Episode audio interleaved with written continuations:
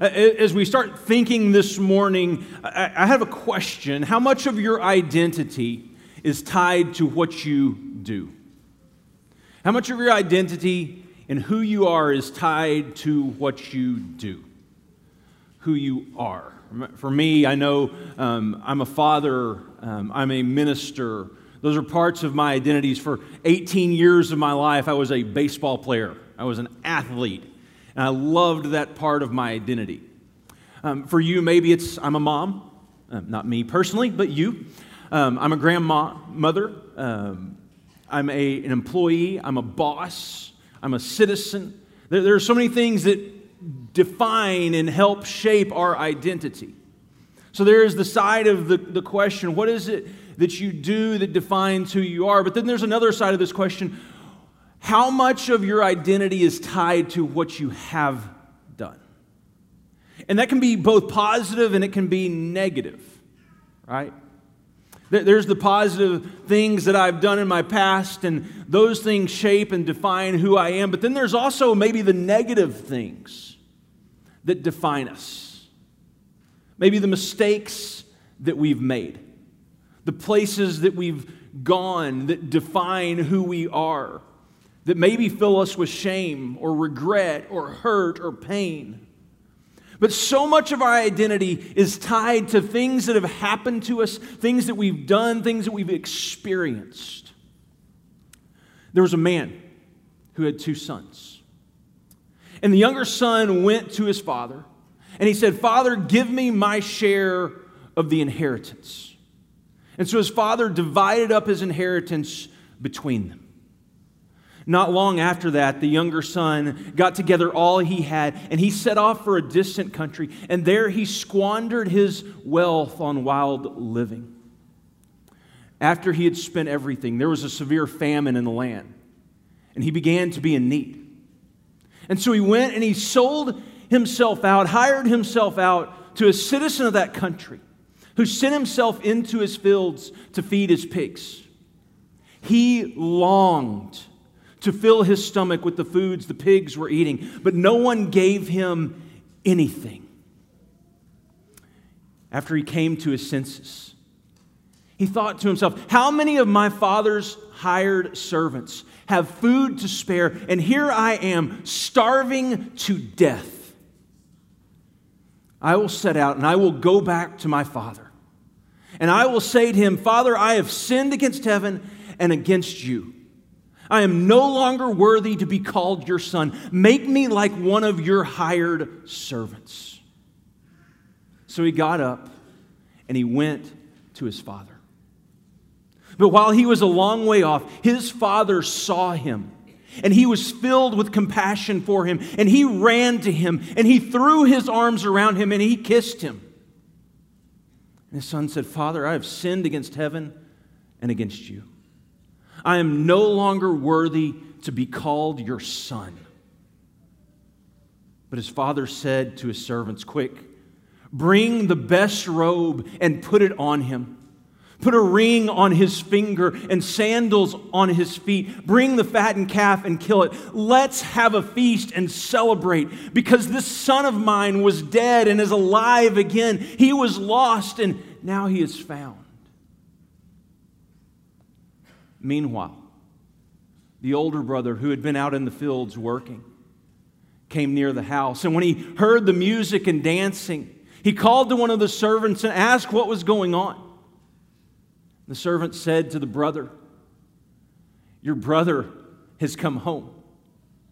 And your father has killed the fattened calf to celebrate because he has him back safe and sound. The older brother became angry and refused to go in. And so his father went out to greet him. And he said to his father, Look, all these years I have been slaving for you, and never once have I disobeyed your orders, yet you never even gave me a young goat so I could celebrate with my friends. And yet, this son of yours, who squandered your wealth on prostitutes, come home, you kill the fattened calf for him.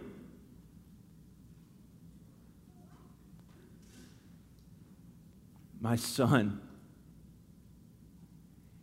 you are always with me, and everything I have is yours. But we had to celebrate and be glad because this brother of yours was dead and is alive again. He was lost and he is found. It's a story that Jesus tells as a parable. A parable that we've maybe heard hundreds and hundreds of times growing up in church, but it seems the more I hear it, the more questions come to mind. The more things that, that I wonder why did the father give him his estate? Why did he give him his inheritance now? Why does the younger son leave and the older son stay? Why does the older son respond the way he does? What if we've missed the point of the story? What if the story is not really about a lost son, but rather two lost sons? One son who gets up and leaves the father and is obviously lost, and yet another who stays home and doesn't even realize that he's lost. What if the story is not really even about the sons, but instead the incredible, lavish love of the father?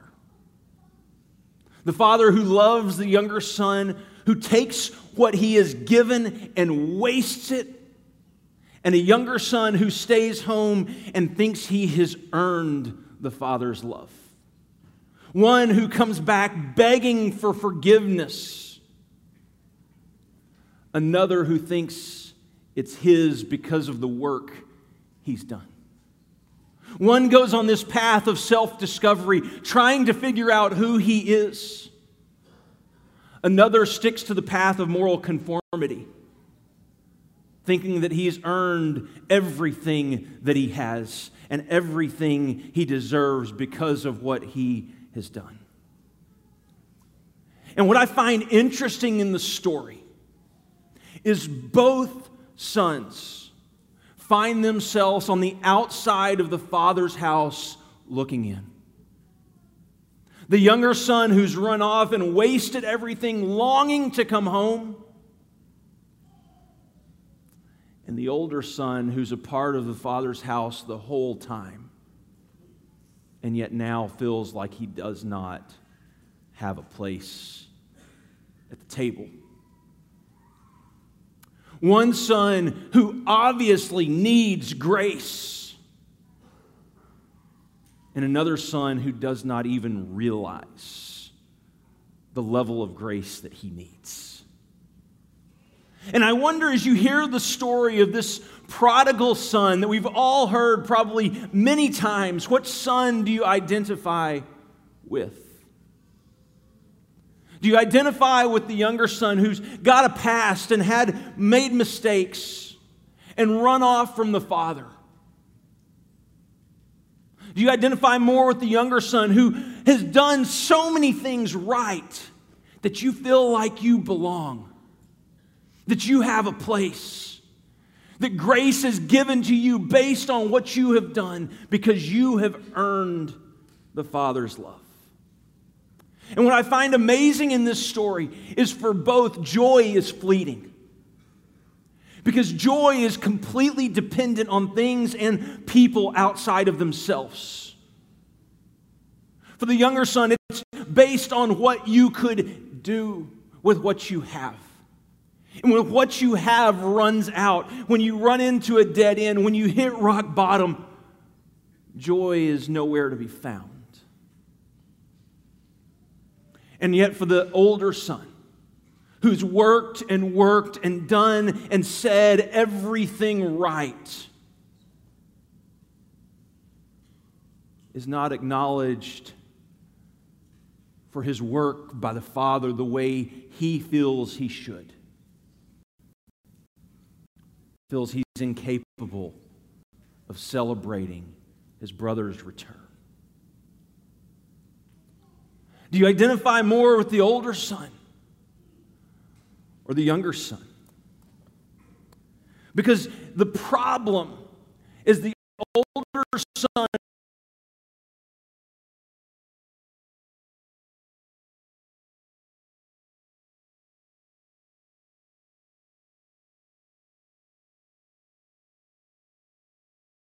he didn't listen to his father's advice. And he didn't do what he knew he probably should do. And yet, an older son who resents not only the brothers coming home, but his welcome embrace from the father. It seems like we find ourselves in one of two camps knowing that we need and, and badly need the grace of God to save us. And feeling like we have it all together and we have earned and deserve God's grace because what we have done.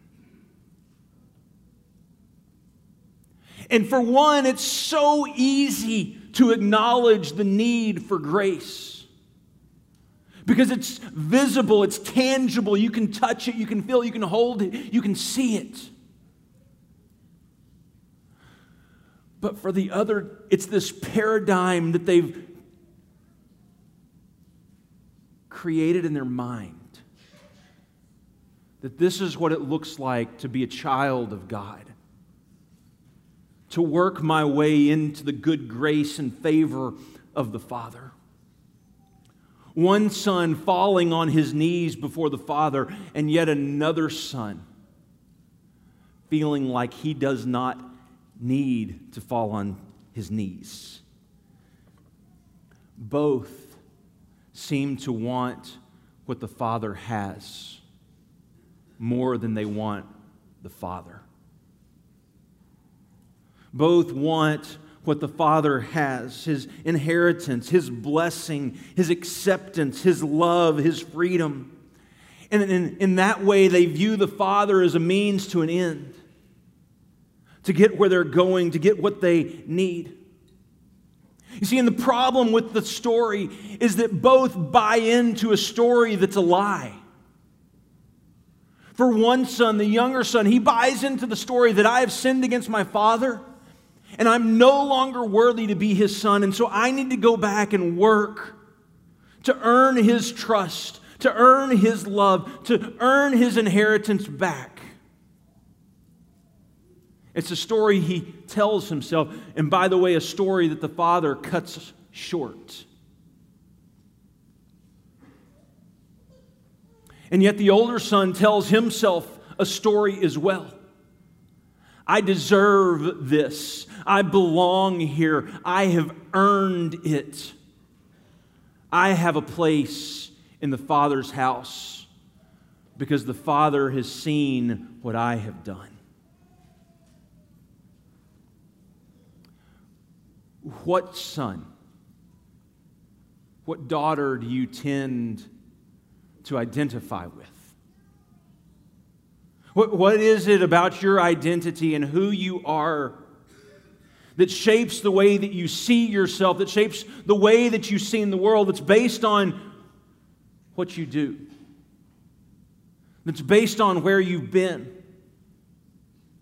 Because for both sons, the younger son who has run off and wasted all he had, and the older son who feels like he's earned everything and deserves everything he has. The father invites both to come to the feast. He, invites both to come and have a seat at the table. He says, Both belong here. Not because of what you have done, not because of where you have been but because of who you are. You are my child, and you are welcome at the feast. You belong not because of what you've done and not because of where you have been. And not because you have come home. You belong because you are my child and you are loved by the Father. When I was in high school, I went to my parents and I said, Mom, Dad, give me my allowance. And, and it was a little bit of a different take because my parents basically took care of me. They gave me what I wanted when I wanted for the most part. That's why I'm a spoiled, rotten brat, my wife would say, right? She's not here. She has a sick kid. She's at home being selfless mom on Mother's Day. But I, I went to my parents and I said, Give me my allowance. And when I wanted to go to the movies growing up, my parents would say, Well, here's some money. If I want to go hang out and go eat with friends, here's some money. And my mom and dad said, Well, this, this is a great deal. Yeah, we'll give you an allowance. And I think they gave me something like 40 bucks. They said, We'll give you 40 bucks a month. But you have to manage that. And when you're out, that's it for the month. Great, this is awesome. And so, week one, I spent everything. And I went back to my parents and I was like, um, Yeah, about that, I want to go somewhere with my friends. I go, Well, you're out of money. And, and quickly I said, You know, this allowance thing wasn't such a great idea. Let's just go back to the way things were, where you just took care of me, and where you took care of my needs and got me what I wanted and needed at the time. Because somewhere in my mind, there was this idea that there was something better. That, that I could make things work differently.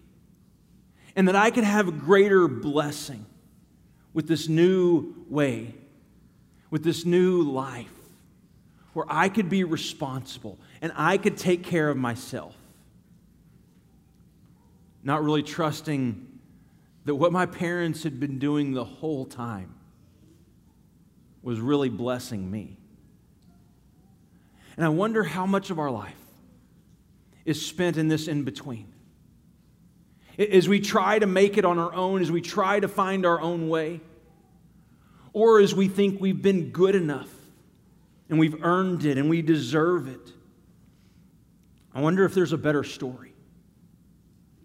I wonder if the story that you tell yourself is that I've got to come back to the Father and earn His trust and earn His love because you have no idea where I've been and what I've done. I need to come back. Or maybe the story you tell yourself is that at least I'm not like them because I've never wandered away from the Father.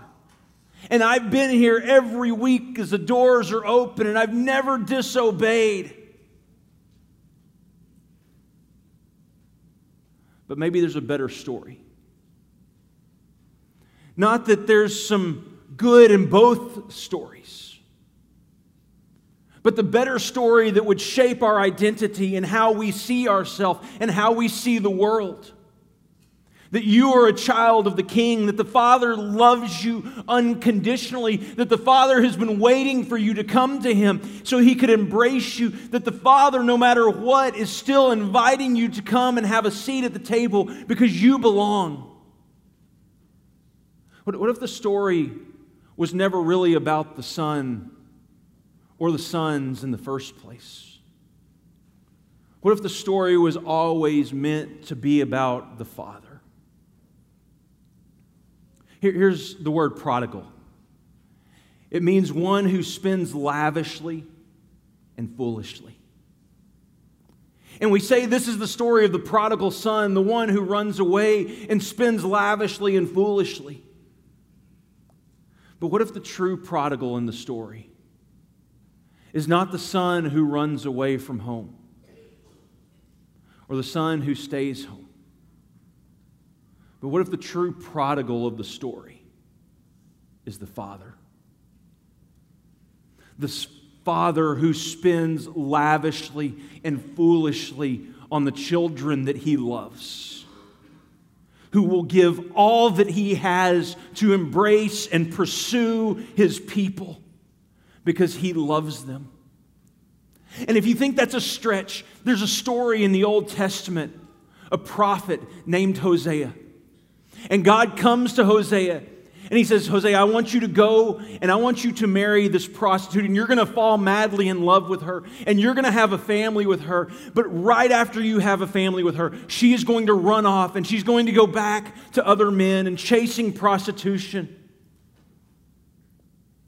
But just when that happens, I want you to chase after her. And I want you to give everything to go and win her back because you love her unconditionally. Because this relationship is going to represent my relationship with Israel, who is chased after gods and prostitutes. But yet I have still loved and pursued them unconditionally. And so Hosea goes. And he marries Gomer. And they start a family. And just as God said, she will run off chasing after other men, unfaithful to her husband, unfaithful to the vows that she has made.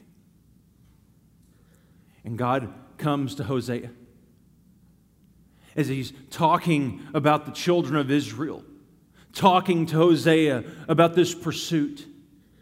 And here's what God says about the people of Israel He says, Therefore, I'm now going to allure her.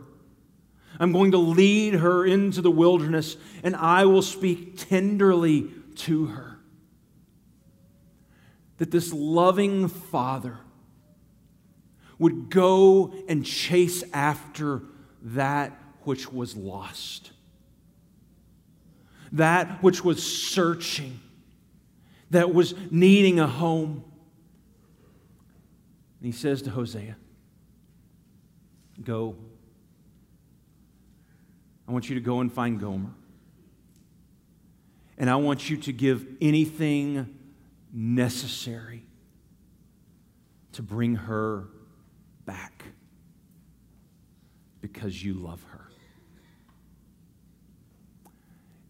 And that is how my love for Israel is. We follow a God who says, I don't care where you have been. I don't care where you are right now. I don't care how good you think you have been. I don't care if you've done everything right. You are still invited to come and trust in the identity that I am giving you. You are a child of the Father, and you are dearly loved.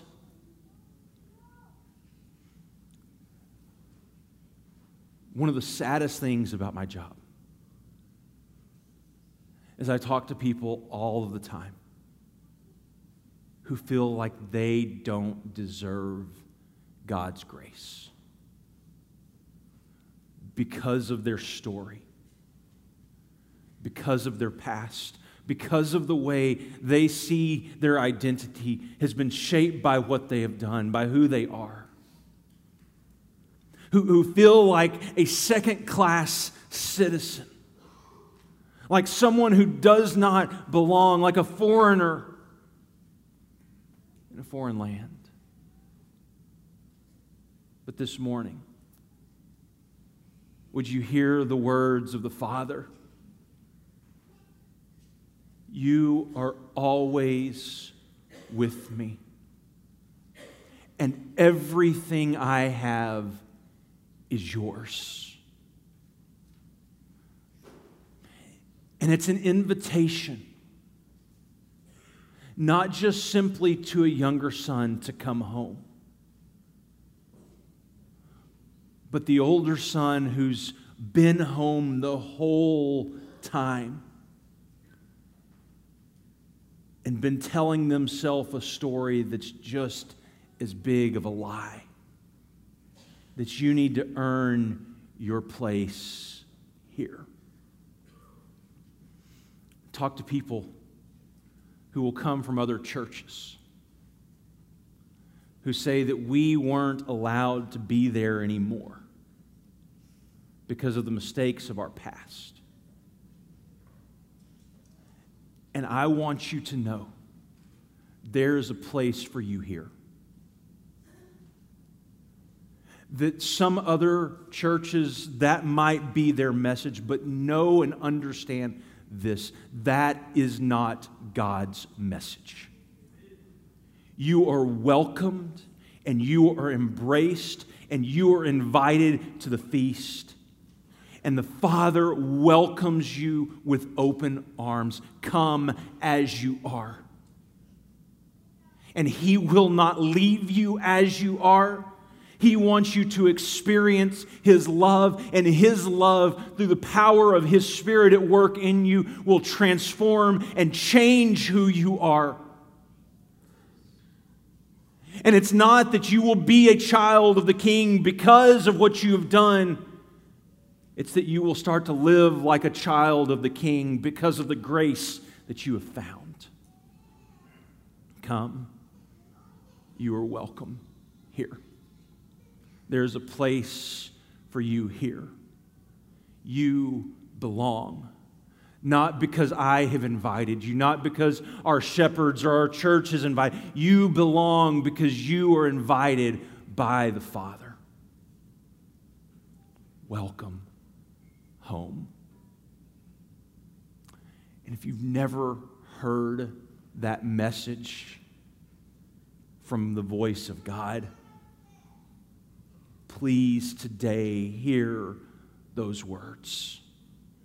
You are welcome and you belong based on nothing else but the fact the Father calls you his child. Come home. And so this morning we invite you. We invite you, if you've wandered away, to come back to the Father and experience his embrace. And if maybe you've never left home and you find yourself thinking you've earned it, we invite you to come home. And if you've been here the whole time and you think you have it all together, we invite you to come home and come to the feast and experience the lavish love of the Father who is willing to go to any lengths to show his love to his children. Father, we thank you. We thank you for this gift, this invitation to come to you, to be made whole. And Father, we embrace your invitation. We're so grateful for what Jesus has done in our life and through our life. And Father, we pray that we would never find ourselves thinking that we earn or deserve that grace. But Father, that we all stand on even ground at the foot of the cross. We all are sinners saved by grace. We thank you for Jesus. We thank you for his love. We pray this in his name. Amen.